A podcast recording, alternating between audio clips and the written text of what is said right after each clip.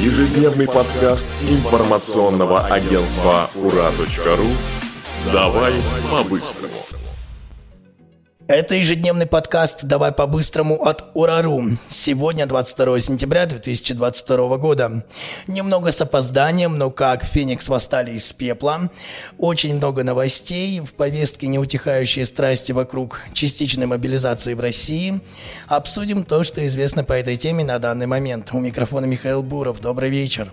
После объявления Владимира Путина о частичной мобилизации в сети появилась просто огромное количество фейков. Они распространяются с невероятной скоростью, поэтому слушайте наш подкаст и узнавайте только достоверные новости. Ура.ру Итак, вчера в соцсетях форсили фейк о том, что полиция якобы будет останавливать автомобили с мужчинами за рулем и направлять их в военкоматы. Этот слух быстро опровергла МВД. Официальный ответ о том, что это ложная информация, появился в их телеграм-канале. Хотя, я думаю, и так очевидно, что это был откровенный вброс, но в некоторых регионах все-таки ввели запрет на выезд военнообязанных за его пределы. В частности, такой запрет начал действовать в Курской области. Также вчера в сети гуляли фейки о том, что повестки будут приходить на госуслуги в электронном виде. Это неправда. Сначала это опровергла Минцифры, а сегодня уже в Совете Федерации пояснили, что повестку о мобилизации должны вручать прямо в руки. Между тем в Госдуме сейчас рассматривают множество законопроектов для поддержки мобилизованных. Пообещали подготовить поправки в Трудовой кодекс, чтобы закрепить за призывниками их рабочие места. Еще хотят ввести мораторий на штрафы за неуплату коммунальных платежей. А вот Маргарита Симоньян, например, призвала вообще списать все кредитные долги с тех, кто отправляется на мобилизацию. Цитата. «Нужна не кредитная отсрочка, а кредитная амнистия. Мужики идут кровь проливать, жизнью рисковать, нас с вами защищать. И вернуться не все. Нужна справедливость». Конец цитаты. Просьба главного редактора РТ, кажется, была услышана, потому что соавтор такого законопроекта, депутат Сергей Обухов, рассказал УРАРУ, что документ находится на согласовании.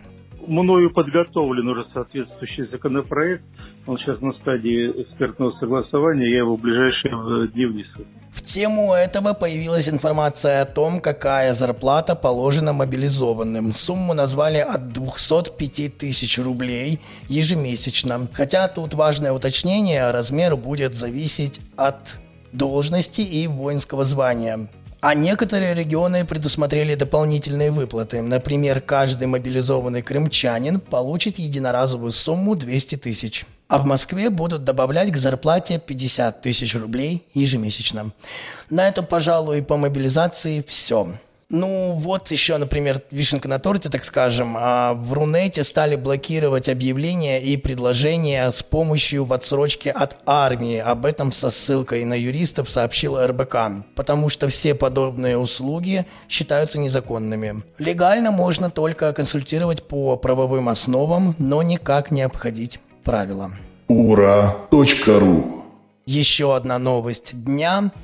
Минобороны заявила о спасении пленных от смертельной опасности. В результате сложных переговоров сегодня ночью с Украины вернулось 55 жителей Донецкой и Луганской республик. Сейчас они находятся в госпиталях Минобороны, им оказывают медицинскую и психологическую помощь. Ура.ру Теперь пара слов про еще одну важную тему. Территории, где завтра начнутся голосования за обхождение в состав России, уже полностью готовы к их проведению. А делегация ЦИК России примет участие в наблюдении. На референдуме будет только один вопрос. Вы за обхождение названия территории – в состав Российской Федерации на правах субъекта. В ЛНР и ДНР он будет задан только на русском языке, а в Запорожье и Херсоне на двух – русском и украинском.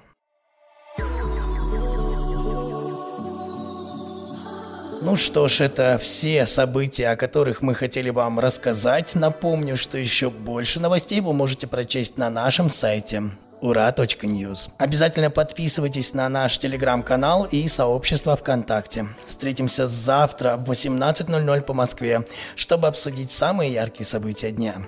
Это был подкаст «Давай по-быстрому» и Михаил Буров.